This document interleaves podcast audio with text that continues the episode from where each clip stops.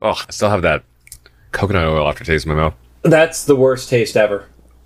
I hate coconut. I like coconut oil, but when I'm not expecting or want it, Yeah. it's just like a weird thing that lingers. Okay, anyway, welcome to X Men Evolution. Wait, you were episode six. recording that? Yeah. cool. I know what our cold open is.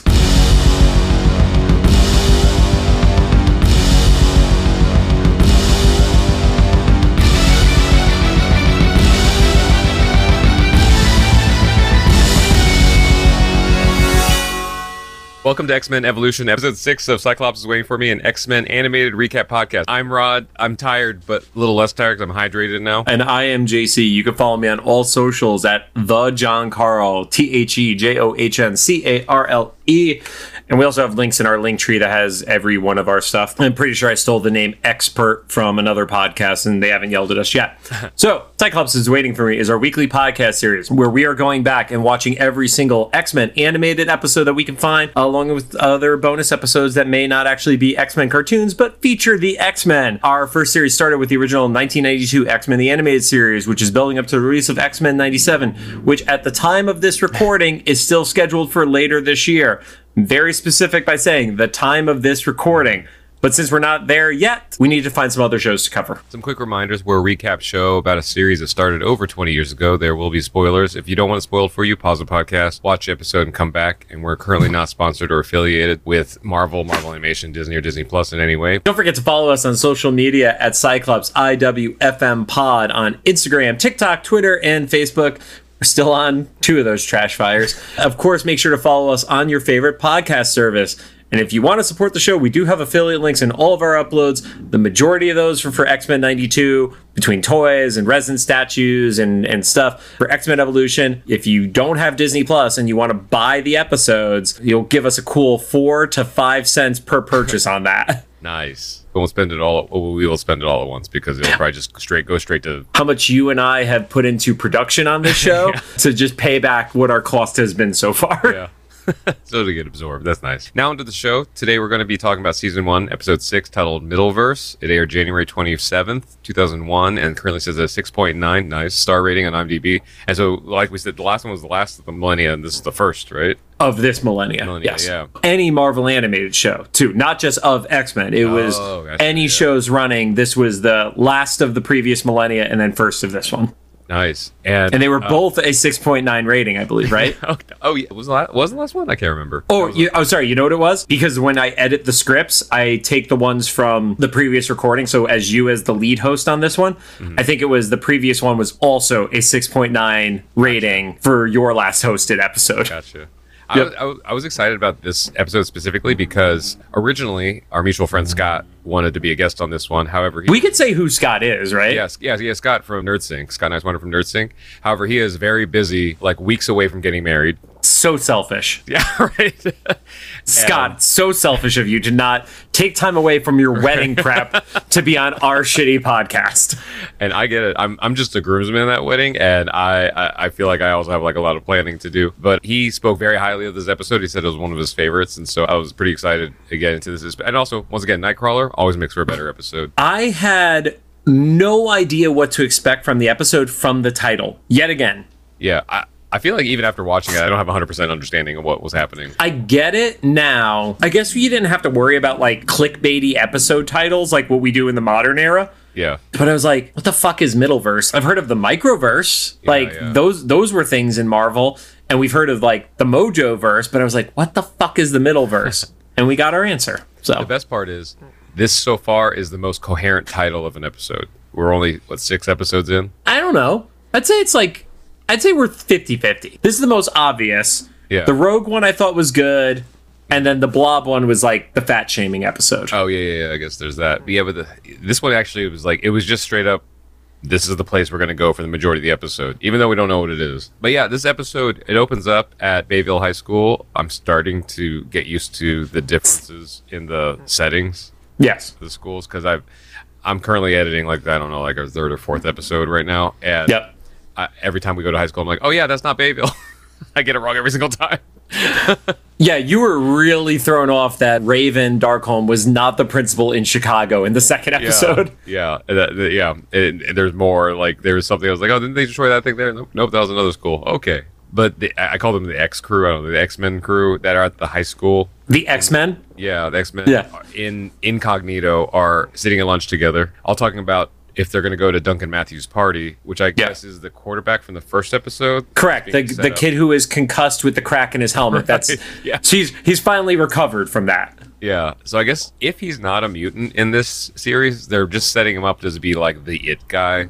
I don't know, the popular kid or something. He is Freddie Prince Jr. from She's All That to me. Yeah. That yeah. is his character essentially. And I like a little detail that they don't address directly, but if you're kind of paying attention, you kind of get Spike is chugging milk and he's taking everyone else's milk because presumably it takes a lot of fucking calcium to make all the bone spikes that he's throwing out. Rod, you get internet bonus points because that was something that was mentioned in three of the four websites that we referenced for trivia. Oh, nice. And I know you don't do research, so Oh, no, yeah. props props to you because that was what was shared across those websites, and it said it was intentional to show the energy spent from his body mm-hmm. to maintain what he's going through. The only thing I didn't like, they call it moo juice, and I was like, ah. no, te- no teenager is actually going to say that. Maybe I, you know what it, what it gives is in the 90s, and once again, even though this is a 2000 2001 show, this is probably like produced largely in the 90s. It was easily written in the '90s. Yeah, Yeah, adults gauging what lingo for 90s kids were was at the time. Like muju sounds like that. but we also do get a joke about that later, which we'll come back to. Yeah, and uh, Not about moo juice, about kid slang. Yeah. Oh yeah, yeah. And No. Scott is quickly becoming the Scott we know. This is the episode where he felt like our Scott. So he's wor- he's like we shouldn't go because he gives a lot of reasons. The one, one of the ones I took a note about was what if someone gets too close to Kurt and feels his fur, and I I guess just because it's a cartoon, You forget the fur is there because they don't animate it. Yeah. yeah. Well, also that it's a hologram. Yeah. I don't think of it that way. I just think of it like oh he just transforms like Mystique or something. Mm-hmm. And then he he this is a good point he makes. He points at the other table because of course the other crew of kids is sitting together too. And he's like, what if they try to start something? Which is a Pretty likely scenario. Yeah. Yeah, because that's why they're there. They're being gathered to start trouble with the X Men. What I did also like about the scene is Kitty's like, I want to go. And they're like, you can't go. You're a freshman. yeah, which sets up what we thought before, where everyone else are, if not upperclassmen, at least not freshmen. Right. So we get the confirmation that Kitty's the freshman. Kurt is either a sophomore or junior because he's still definitely younger than the other two. And then we know that Scott and Jean have to be either juniors or seniors because they are old enough to drive. Jean and the rest of them. So this is how you know, like you're being the the fuddy duddy in this. Is that is like, "Look, we should go, you know, and everyone's trying to convince him to go. Nightcrawler is just he's trying to be. You, you, they're setting him up more and more to be the class clown. Yes. So he gets up on the table, he starts dancing, and then I guess I did. I don't know how this hologram watch works. His tail shows, and Scott's like, "Dude, chill." I I got the impression the tail never went away. Mm-hmm. It was mostly just like focused on disguising his hair and his skin Yeah. and stuff like that, and that he was just always really good at like keeping it in his pants, for lack of a better phrase. Yeah, totally different context, but yeah, yeah, And Yeah. and Kurt even he stops. It's like his boundary was the tail. He's like, "Dude, you pulled my tail," which is funny because the way they animated Kurt is the same look. I remember when Lu- when I first got Lucia, like, and she's a kitten, and she would like run away. I would try to catch her. I wasn't trying to grab her tail, but I tried to catch her. and She'd run, and I'd accidentally like like get her tail for a second, and she would just stop and give me the same look that Kurt gave Scott. He's like, "What the fuck?" Uh, You know, obviously we don't have tails, and Right. So it's a, it must just be a super like violating feeling, you know. Well, because isn't it if you grab something with a tail and you grab it by the base, it's not as painful for them, but if you grab the end, it like hurts like hell. Probably, yeah. And I, I'm not even completely sure if it's pain or if it's just because I know cats use their tails for balance. I'm assuming Nightcrawler is similar because he's so aerobic, you know. Yeah, Oh. when he, when he's hanging from chandeliers to grab pancakes and such. Yeah, Yeah. And then Kurt gets pissed and teleports away. One thing I did want to point out, just for for for sake of saying it, Quicksilver has already transferred over to the school and is sitting with the Bat Kids. yeah, yeah. He's already Yeah. part of the crew. He assimilated right away. Yeah. And then my note here was Scott. Scott.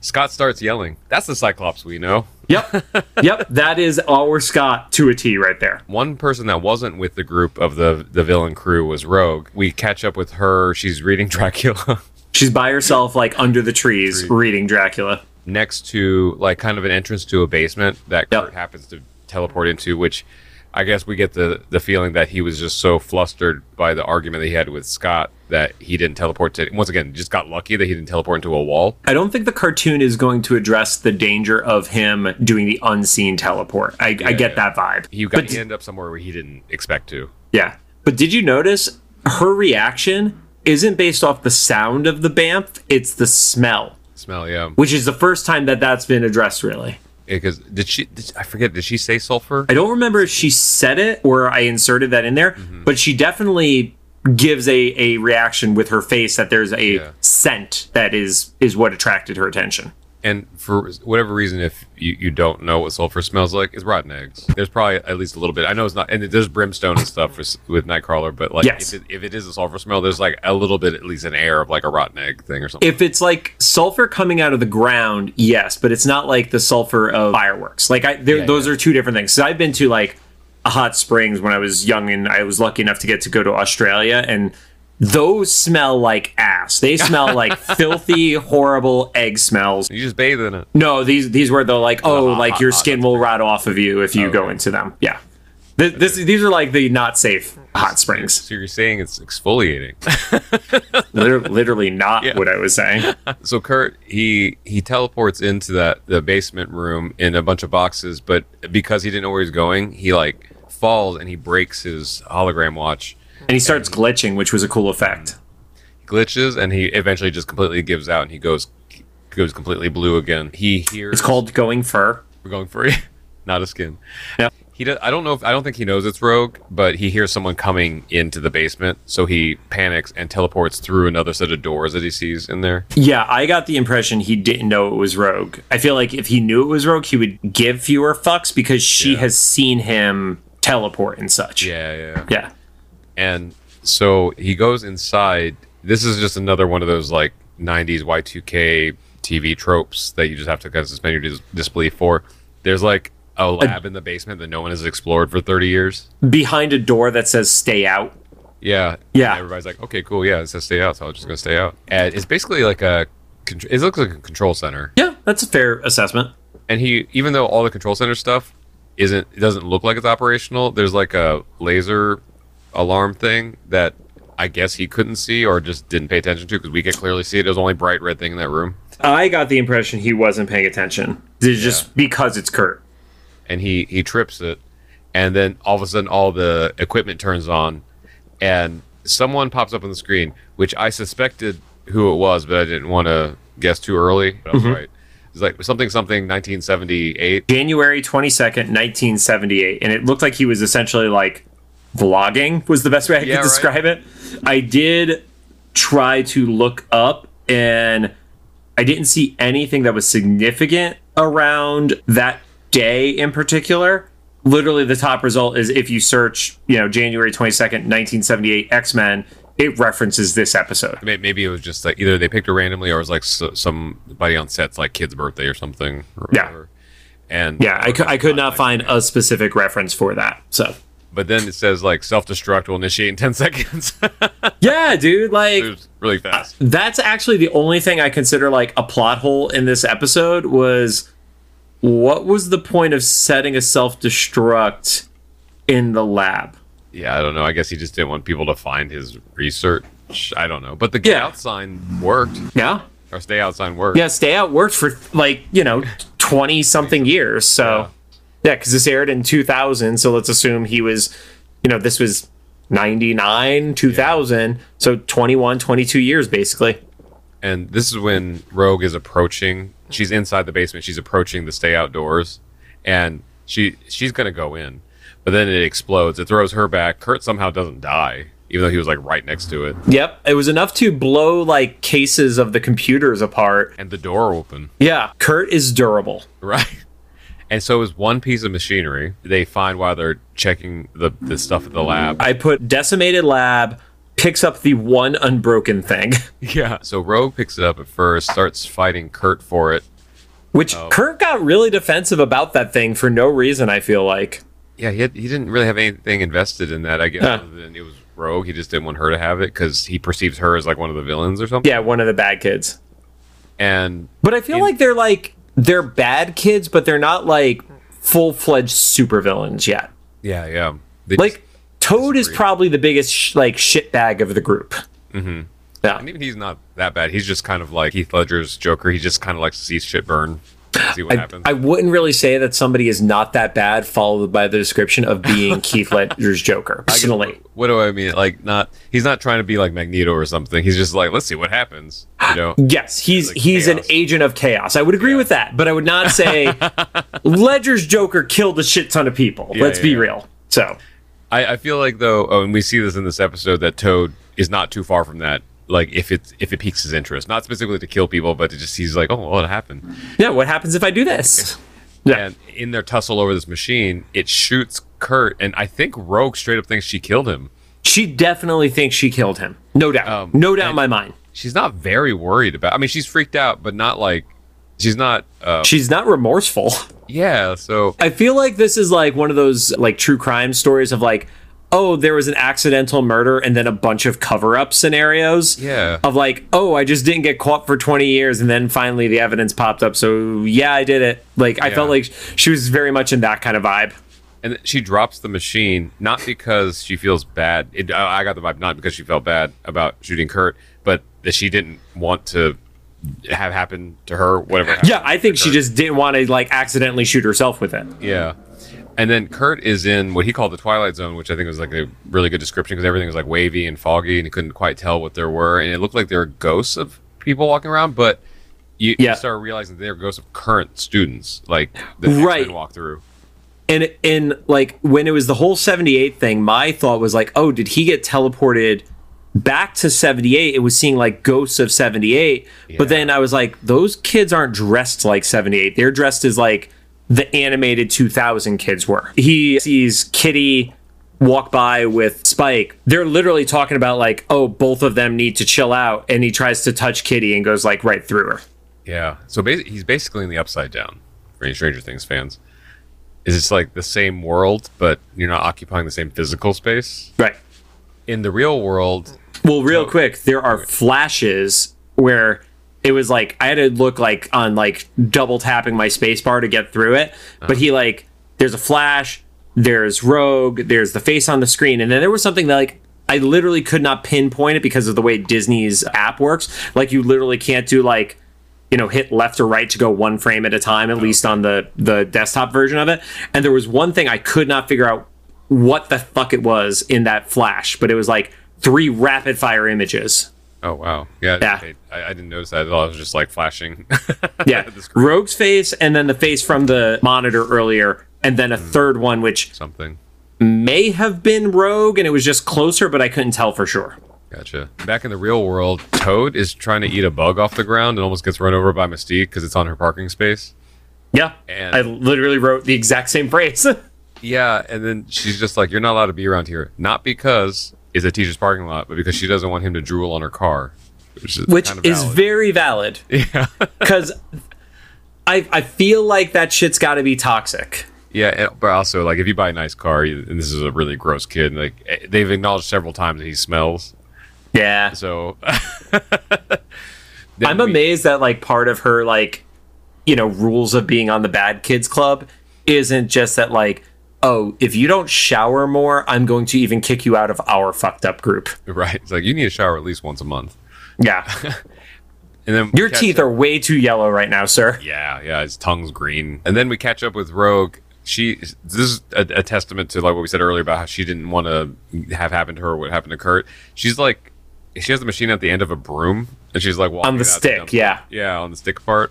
Which Oh. let's be real, the size of that thing that's got to be hard as shit to balance on like the edge of a broomstick. It seems like it would be heavy, right? Yeah. Or just like uneasy, like if you like take a turn or go up a flight of stairs or something like that. Like it's impressive, I guess, but she tries to throw it out and just misses the trash can. Yeah, because it's probably heavy. Heavy. Yeah. And she doesn't to, for our in our knowledge, she doesn't have that Carol Danvers energy now, right? So she's not strong. Yeah, um, all all we know is she absorbed Cody, she absorbed Nightcrawler, she absorbed Scott, and part of Blob too, right? Because that's what gave her the the strength. Right. Yeah. Yeah, but but they all seem to be like fleeting and disappearing. Like she hasn't done like the extended pull yet. So to that little asterisk, I don't. Now that we're settled into what six episodes of the show with all Yeah. the kids, I don't think I want to see her put Carol Danvers into a coma in the series again, again. Well, just because like it's a kid, like I don't know. It just it seems like it'd be too dark for this show. You know, I mean, they'll, they'll, they'll, probably do it. I don't know, but like. I've gotten used to these being like accepting that these are teenagers, and I don't know if I want to see that kind of trauma happen. What's funny is like the whole Carol Danvers thing. I always got the impression that happened when she was only like 19, and that's Yeah. why she didn't have the control over her powers in X Men 92. but right. the way that the animation studio worked, they didn't change enough about her to to give the physical appearance change on it. They just they just changed the outfit because she did talk more like a kid in those early episodes yeah, they definitely animate or in that adult. flashback of the episode. Yeah, They definitely animate her more adult. yeah. Well, by the way, that's another funny thing. Your HeroClix thing with the meme Wolverine on Yes. TikTok. I don't know if you've looked in the comments there. There's a couple guys arguing about what picture should be in that frame, and I think I think it's all misunderstanding because someone made a joke of like, I guess they didn't see that there was a picture in there, so they thought that it was just blank or something. Oh yes, I did see that there was uh there was an argument going in there, and I I think I just liked all of them, but I haven't been back in over a week. So Basically, like one of the guys was like, "Shame there isn't a picture of Rogan there," and someone else tried to you know correct him. He's like, "Oh, it's actually Jean and Cyclops," and he's like, "Oh, that was the joke or whatever." But then I think the original person posted they meant like the booty shot of Rogue. oh, your favorite meme from the show, right. the one that Joe Russo decided to research. Yeah. I don't. There's not a whole lot of research you have to do for it. That was all over the internet. It's like, wow, these animators. Well, no, Joe was saying he needed to find an OnlyFans that oh, replicated that shot. So Yeah, yeah. And there's, there's probably 20 of them. So right we were at a party with a few the other day. I'm sure. Yeah, right. Toad walks up right as the the machine falls out of the dumpster, and he's just like, "Hey, what's this?" And Rogue basically says like, "Oh, I I killed Kurt with that thing." Oh. yeah, she says there's one less X Men to push us around. yeah, which they're very casual about it. Toad's not like, "Oh shit, man, you you just like murked someone, man." No, he was I like I I don't know if he said cool, but he was definitely like okay with it, like zero hesitation. Picks it up and he shot the dumpster and it disappeared. right. Which thank God he was like, all right, well I guess I'm not going to stand on like the side that shoots. So Yeah. He's not an idiot at least. And then in the hallway of the school and in the real world, Jean and Scott are talking, and Jean says that Scott should probably apologize to Kurt because he was being kind of a dick. And Scott's just like, but he's always playing around. And Jean's like, is that the worst thing a teenager could do? Basically, I mean, I forgot her actual words, but she was like, It was like That's- is that's- that's it's not not worth losing a friend over. yeah. Yeah. It's also not a crime to be playful as And a kid. And also, like, here's the thing I would get if they were on the battlefield of like something super dangerous and it happened. Mm-hmm. But it's like, he survived this long being fucking blue. Right. Of anybody, he's like the one who's like least worried about being in danger from all this shit. You're you're just a fucking douchebag with like a you know a weird haircut. Yeah. and so, you know, Scott's like, oh, yeah, maybe I was too hard on him. But they get interrupted because two students run out of the bathroom and they're like, oh my God, there's a ghost and it's blue and hairy. And Scott's like, see, motherfucking Nightcrawler or Kurt or whatever. Yeah. Like, he's never yeah, he said motherfucking Kurt. Right. you like my paraphrases of the show? no, your paraphrases are great. I'm I'm assuming it's literally the exact script when I hear it. And they go to look for him, but he's not in there. And Scott's like, fine, go find him. Also, again, boundaries. Yeah, Jean runs into the men's room. Right. And Scott's like, go find him. And so she, I don't know what her range is. It seems like it's pretty far because they, they do the school, they do like the mansion, they do some. yeah, it went all the way to the mansion. So We're, it's all stuff that we're familiar with with the show. And she's like, he's not really anywhere, which in the 92 series meant he's dead. dead or In a coma. or unconscious. Remember, there was something where somebody couldn't be detected, and they they they said it could be unconscious too. It was like it was like oh, when Storm was missing in the Yeah. alternate dimension thing. And so I guess they figure like, well, they know that he can't teleport so far out of range that fast, so it's strange. It's peculiar to them that she can't find him. Scott looks over and sees like the villain crew hanging. He's like, I bet they had something to do with it, and just and just picks a fight with Yeah. no actual evidence. It's it's our Scott. We got Yeah. our Scott. our Scott. Yeah, it was it was the first episode where it felt like our Scott. So I feel like whoever the writer was on the this one definitely got like a little bit more inspiration from the cartoon Scott as opposed Yep. to the comic Scott, who was not as known for being yelly, at least. Yeah. And so they get into pretty much like like a normal school fight. I think Avalanche starts to do like a little earthquake, but not enough to draw attention to Yeah. from other people. And then um, kids all started doing the stereotypical fight, fight, Fight, fight, yeah. chant. Yeah. Which never actually heard in real life, if I'm being honest. I don't know if I had either. I mean, we we definitely egged on fights, but I don't know if we started a chant or not. I feel like the chant would attract attention of the teachers, which is what you mm. didn't want to have happen. Oh yeah, yeah. There was a shot that I thought that Jean was just gonna go Phoenix on everybody, but it, it looked like it nothing actually happened because no one said anything about it. No one noticed. I maybe her hair just flared up. Her hair started flaring, but it Yeah. didn't it didn't fire flare. It was just like her hair was elevating, which also all the worries they had about people using powers and such. She was using a power. Hair does not nar- normally do that. And Right. but of course, you know, Scott isn't going to yell at her. Of all the people, he's not going to fucking yell at her. So, The fight gets broken up by Mystique, or I guess uh, Principal Darkholme. Is it Darkholme? Yeah, Darkholme. yep. and she she gets pissed and eh, at first when she's like you two in my office i thought she meant like blob and avalanche Yeah, same. I thought she was going to be like, "What are you guys starting a fight with the X Men for?" And then it was like, "Oh no, she's actually disciplining the the X kids." yeah scott and jean And Rogue oh, watched them as they were getting oh, pulled yeah. away. Oh yeah yeah from like behind a locker or something You see that Kurt is still in this like weird ghost world thing, Mm-hmm. and he's like trying to concentrate, and he can't teleport out of it. Like he's Oh, trying to, it just won't let him do it. we catch up with toad in principal darkholme's office and he's just shooting furniture but he's also in like his supervillain outfit Yeah, he he changed outfits. He went into like evil mode.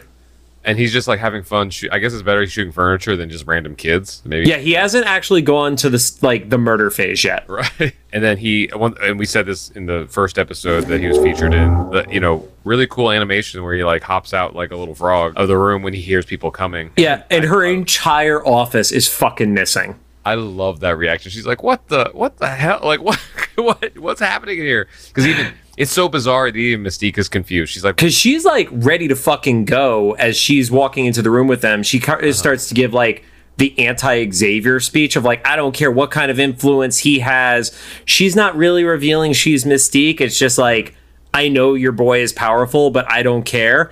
And then instantly, like the the Mystique we know who loves all the finer things in life is just fucking livid that all of her stuff is not there. yeah then in the Middleverse kurt is walking around and he's like why is furniture raining because Yeah. i guess it teleports above instead of It like, all felt like it dropped into the same spot within the the Middleverse. Like yeah it's like there's, there's a filing cabinet and stuff like that. And Scott sees Toad use the teleport gun on the car, and then all of a sudden Kurt has to dodge the car landing on him. And that's where Jean and Scott actually see Kurt dodging. They see Oh, that in right. they see that in the principal's office. yeah he moves from like left to right Yeah. the screen they're like what was that like it looked, it looked like a ghost Yeah, I don't understand how the physics of the Middleverse work, to be totally honest, because it, it like teleported inconsistently but consistently. Like it teleported where Kurt was, but not where it would be later. It was weird. Yeah, yeah, yeah. Like, It's- yeah, it was like it was teleporting to the center of that hallway, but Jean and Scott saw it in the principal's office. I am 99% certain they did not consider this, but this would be an explanation that made sense. Is that, you know, when, because of the way like planets and the Earth rotates and stuff, I've heard like a lot of like math friends say that if we do figure out time travel, we also have to figure out physics because otherwise you would time travel to like the middle of space. So the only counter I have to that is if you were going off of that theory, it would already be too far away. The moment and a half it took for it to happen, we would already be like miles out from where we were based on yeah, yeah. that's why I'm like certain that they didn't consider that, but Yeah. maybe that's the only explanation. Something had changed. in- Which is why space is terrifying. right. Because imagine it's like in a second, it's like, oh, now you're in the middle of space and Earth is just barreling away before you've even frozen to death like you're Star Lord. Yeah, right. In the Middleverse, Kurt runs into the kid from the computer screen. Who literally looks like Kelso from that 70s show. Oh, I can see that. Yeah. He was, you know, a more tan skin version of Kelso to me. Mm-hmm. And it confirms my suspicion from before. He's like, "Hey, I'm Forge." I was like, "Okay, I didn't want to say it, but But like, what made you think it was Forge? Because I actually didn't think that until it happened, until the reveal happened. maybe it's big, just baked into my brain because of the '92 series." But it's like he his first appearance was on a computer screen. I don't know if necessarily it was, that was his first appearance on 92, but it was like when I think of Forge in the 92 show, I think of him being on like a comm screen. Interesting. And Because um, it, it was it was not his first appearance. His first appearance was going into his lab with Right, yeah. Days of Future Past stuff. and just somebody with a lab and then also like in my canon knowledge and this was so like a bizarre technical thing that's what i know forge from is like when it's Yep. like time travel or you know multiversal travel or whatever or whatever this is Right. and it was a cool way i mentioned this in the previous episode this was a cool way to handle time traveling or what's traditionally time traveling characters because he can both be older and the same age now the way they did this Yes. so he's still the same age he was when he got teleported back there in 78. Which we got to assume is probably junior senior year, probably. Mm-hmm. And he turns his arm into like a Swiss Army knife, basically. Like a. So Kurt reveals his mutant power to Forge because like Forge is like creeped out that there's another person there, and then Forge is like, "Oh, cool, me too," and he shows like his fully like the arm transformed very much like Cyborg would in the Justice League movies to me. Mm-hmm. Obviously, it it came out of like an organic look to it, but it was way more advanced than what we saw from 92 Forge, where it was just like parts of his arm were robotic, but it was not like bioorganic expansion and stuff like that. Yeah, because in 92, like he made those things, right? Like he made those limbs. Yeah. This one, he maybe he made it, but the vibe that it got from this first introduction was like this was like part of it. Like this was like part of the mutation, you know? Like. Yeah, in 92 when his leg gets messed up, like it's installed in him, but it's not like transforming and stuff like that. Yeah. Yeah. Back in the real world, Jean, Scott, Spike, and Kitty are chasing Toad, and I believe this is the first time Kitty's called Shadow Cat, right? Yes. Jean? Right, and for some reason I I didn't do skip intro on this one, and I did realize in the intro that they actually address her as Shadow Cat as opposed to Kitty Pryde. Mm-hmm. And yeah, I mean that was it was interesting because I don't know if you saw on the Instagram comments there was a classic cover from when she was in her Shadow Cat era, and she like basically made her own costume. And it was one of the ugliest things I had ever fucking seen. And I was like, who the hell is that? And they're like, that's Shadow Cat. And I'm like, did nobody tell her this is the worst costume in history? Like she literally had roller skates on her costume. That's hilarious. Yeah. Like, that's more of a to me. That's more of like a Dazzler thing, you know. If, Uh, if, if Dazzler- anybody was gonna have roller, skates. Dazzler would eventually have it, but this was like when a teenager thinks it's cool. So at least Dazzler was like fashionable with it. This was just like I don't know, a, a clown trunk blew up on her. It was bad. I was very much judging Shadowcat at that point.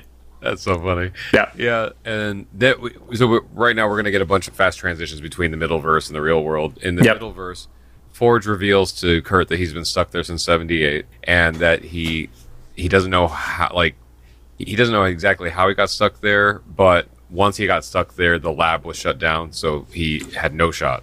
Well, he made the transdimensional projector and he called this a pocket universe, which kind of hits a little bit on like the quantum realm from Ant Man, a little Yeah, bit. yeah. Very much a similar vibe to it.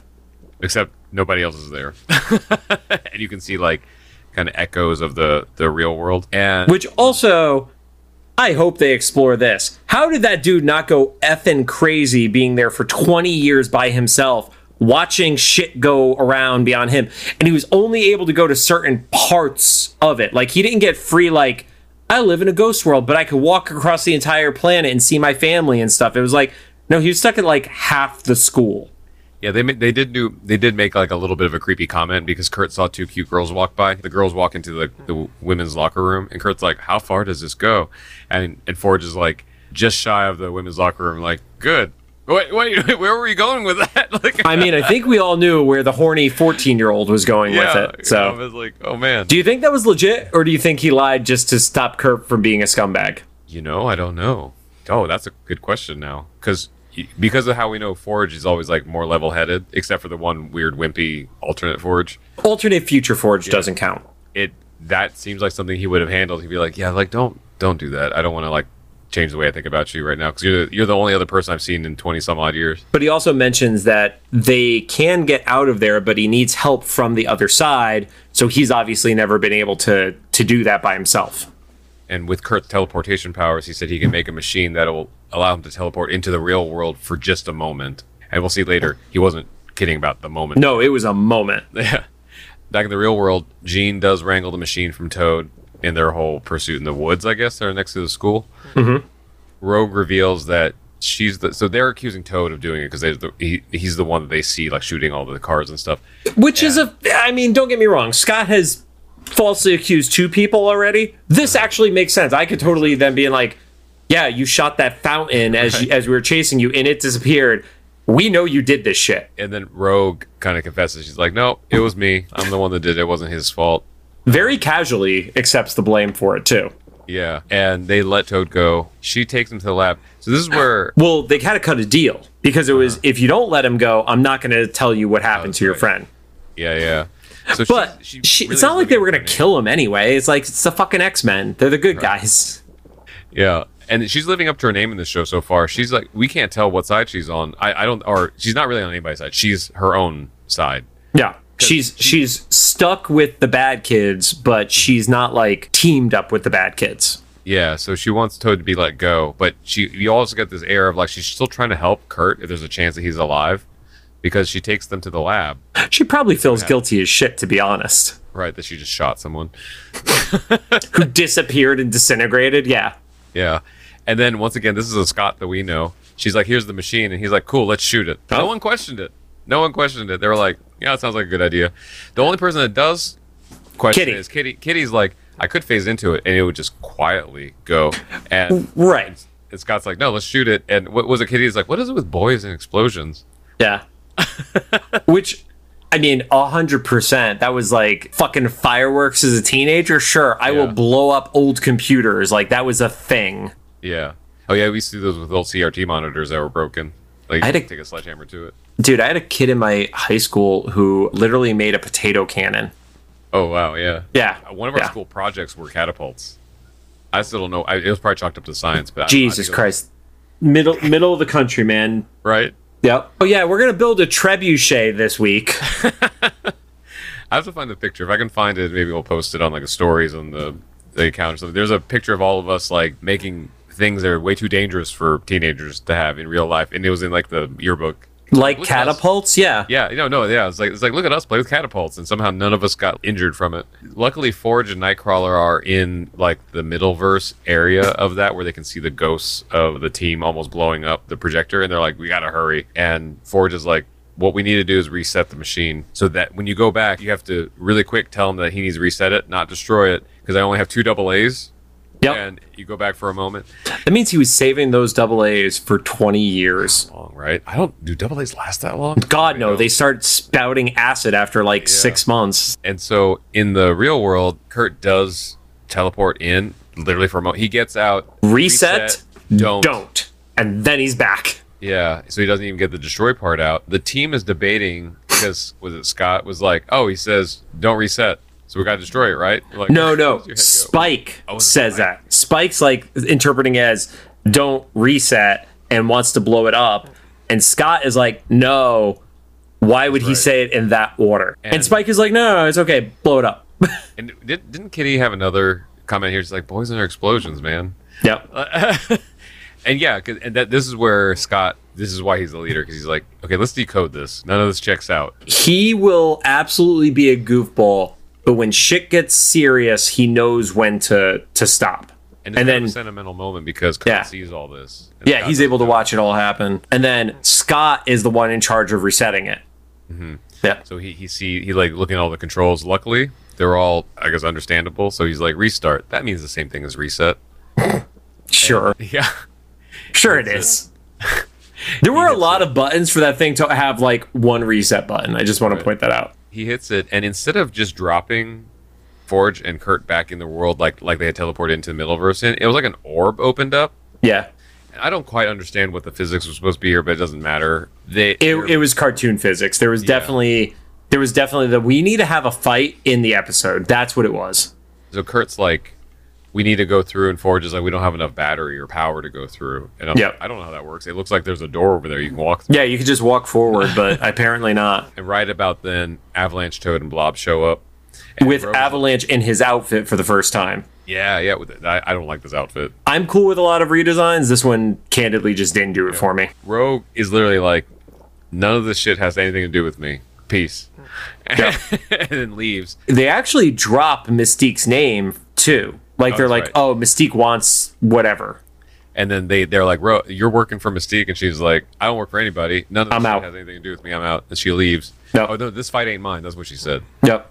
And so they fight. It's it's, it's an X Men battle. Like one of the things that the show does really well is I think the fights are pretty entertaining. They're usually pretty good choreography to them. Mm-hmm. They specify that she wants the the gun for for their team, basically, Yeah. or they want to get the gun for her. And then in the Middleverse, they find the car that dropped in there earlier. I thought they were just gonna hijack the battery. Same. I thought they were going to hijack the battery as well. Mm-hmm. And then in the real world, the fight is still going. And then Kurt and Forge Ferris Bueller through the portal. Right into Blob. Yeah, it, the whole car, and it was like you would have murdered that kid. Like it. Well, they literally even said, "Thank God I'm the Blob," basically. Yeah. Because anybody else would be dead. And then Avalanche and Blob are like, "Yeah, we're tired of this," and they just leave. Well, the thing they want to steal is broken. They're like, Yeah. again, this group of the you know the Brotherhood are not killers. They're Mm-hmm. pieces of shit, but they're not like. I guess it's just murder, and that's pointless. So we're just gonna get in trouble if we kill them right now. Yeah. So they just casually leave, not even in a hurry. And Rogue is watching them take off from behind a tree. I think the purpose of that was to kind of show that she's still unsure. She's kind of gauging, like, if I have to be lean one side or the other, like which which is going to be. In true X Men fashion, they're all sitting up in the parking lot, and in true X Men fashion, they offer Forge the opportunity to join Xavier's Institute. And Forge has a good point. He's like, I should probably go find my parents. And he cracks the joke. I'm 20 years late for my curfew. Not to go dark. We They're do we right? do we want to assume that his parents are still their kid disappeared in this area 20 years ago. Even if they're still alive, do you think they literally like lived in the same house? Like that's a two block walk from the school. Yeah. Like I would probably be like, I need to restart my life somewhere else. Right. I think Cyclops gives him the number. They give him a phone number. Yeah. So I feel like we're going to see him again. And once again, I like that this was kind of an interesting way to keep Forge both knowledgeable in the wisdom, like his age of his wisdom. Yeah, because even though he's he's the appearance of a a 18 year old ish, he at least has 20 additional years of when he was stuck in the Middleverse, and you get the impression even if he was not doing stuff externally, he still would have been able to like sit in on classes and hear conversation. So if there's anybody who's ever going to get stuck in a school and benefit from it, it's Forge. Oh, I didn't think about that. That has to be that has to be someone's hell, right? Just being stuck in It's got to be certain people's hell, but Yeah. yeah, Forge. stuck in high school and not be able to die to die. If you're stuck in high school for like six months that you can't leave, like how long before you say, fuck it, I'm never getting out? Yeah. Jeez. Then Scott apologizes to everyone and they're all surprised. They all have the reaction, they, their jaws drop. They're like, Yep. And then Kurt apologizes for being a goofball. My note here is this is not quite what happened, but my note here says then they decide to mind wipe Duncan Matthews so they can get Kitty into the party. So before they do that, there is a moment of Scott trying to like, Oh, you know, right, yeah, he's like, room. oh yeah, you know, we're gonna head back and we're gonna do a level three simulation on the danger room. And everybody's like, oh god damn it, he's back. And then he goes, psych. And I'm like, stop it. Stop it right now. Stop with the puns. fucking pun. I hate the pun. But everybody has a good laugh. And then they're like, yeah, we're the X Men. We'll get you into the party. And I think to your point, Jean is going to make Duncan think that that she's a, a sophomore. Something, yeah, or they're gonna sneak her in some other way, yeah. But I, I really feel like they're gonna manipulate someone's mind because that seems to be like the pattern for them, Well, they're learning from this version of Xavier. right? He has no boundaries. Yeah. And then there was the animation flaw, which sometimes we've seen this where one person is animated and the other person's voice happened. And that happened because they go, let's roll. And it was Kurt's voice with Cyclops animated. Oh, that's so funny. I didn't notice that. I must Yeah. have looked away by then. Yeah, because you don't pause the way I do. You're usually typing your notes in real time. I'm typing in real time unless something crazy happens and I have to like dissect Yeah. hundred things that are happening at once. And also by this point of the episode, that's pretty much it. That's why they drive into the like the, I would say sunset, but into like the night, Twilight. whatever to go to the party. Yeah. That's the and the the episode. And that's the end. Yeah. But I see why Scott liked the or you know Scott and I's Wonder like this. It was kind of a fun way to once again we're still introducing characters. It doesn't feel redundant, you know, because that's really uh, it'd be really easy to just feel like it's repeating itself for however many times they're going to do this to introduce characters to us. Right. But the whole Middleverse thing, even if the Middleverse never comes back up, just this idea that there's a pocket dimension that Forge has been stuck in for decades, it's a is a unique to Forge origin story for him, for lack of better words. It was also an adventure for the team. I thought it was interesting because when we were trying to figure out what the episode was that Scott wanted to be on, I think the way you worded it to me is like, there's something about a virtual reality episode. I'm like, I am not seeing that in any of the fucking descriptions right now. Well, and that's what Scott. That's how Scott worded it to me. That's why I sent it to you that way. And I was like, "Was this the one?" He's like, "I think so." I was like, "Cool." Well, we were hoping it would be a later season, so it'd be like you know after you were like long married or whatever. it's in the first like it's not. It's like in the first batch. Yeah. of episodes for this. Yeah, like we literally started recording Evolution in June, and we're at the end of June right now to record this. So it's like, oh wow, we literally gave ourselves like no runway. Yeah, yeah, but it was a fun episode. I I, I dug it, and you know, it's funny. I feel like one of the characters that got probably the most complex development was Rogue, because it's more evidence of like she's not really on anyone's side. She's just kind of figuring it out and just she's looking out for herself, which rightfully so. Yeah, I kind of get the vibe that she's the at least in season one going to be the most complex character. For some reason, that is totally the the feeling I get off of her. They're actually making her live up to her name in this series. I liked her. I loved her in the '92 series, but she wasn't really Rogue. She was a team player. Yeah, yeah, she was all about the team at that point. yeah. The only the only time she went rogue, so to speak, was when she like instantly fell back in love with Cody and is like, "Fuck my responsibilities." Right. Maybe that was the hint. Was like before and before the X Men, she was Rogue, and that's why they called her that. Yeah, you know when she was ruining Carol Danvers' life. Right. And Cody's. But definitely Cody's. Because in, in this one, it's like we got the impression that when she releases the power is when the people go back. So Cody wasn't in the hospital for that long. Versus X Men 92, uh, Carol Danvers was in that coma for at least 10 to 15 years, I want to say. Yeah. Any last thoughts or fun tidbits? No, we hit all the tidbits as we were going. The o- the only other thing that stood out was Forge at the end when they Ferris Bueller the car into Blob. He comments about the airbags of like, what are these? And looked it up. Airbags came out originally in 1971. They were not standard in cars until 1999 but it wouldn't have been unheard of for somebody to know what an airbag was. And especially like you have the kid who's making like teleportation guns for the science fair. Mm-hmm. He likely would have been one of the ones who would understand what an airbag was at that point. But Yeah. What do they call them? Like re-entry cushions or something? yeah, Kurt made a, a joke about it being like, you know, like for a crashed like ship or something like that, essentially. Standard till '99. I guess that does. They were out. they were not required in Yeah. all cars until 1999. I think I- I- it's that number on paper seems right. It just emotionally doesn't feel right that it was that long ago. It's kind of like when you see stuff from the early '80s when seatbelts became required. Dude, there's been an Instagram reel that has popped up a couple times over the last month or two.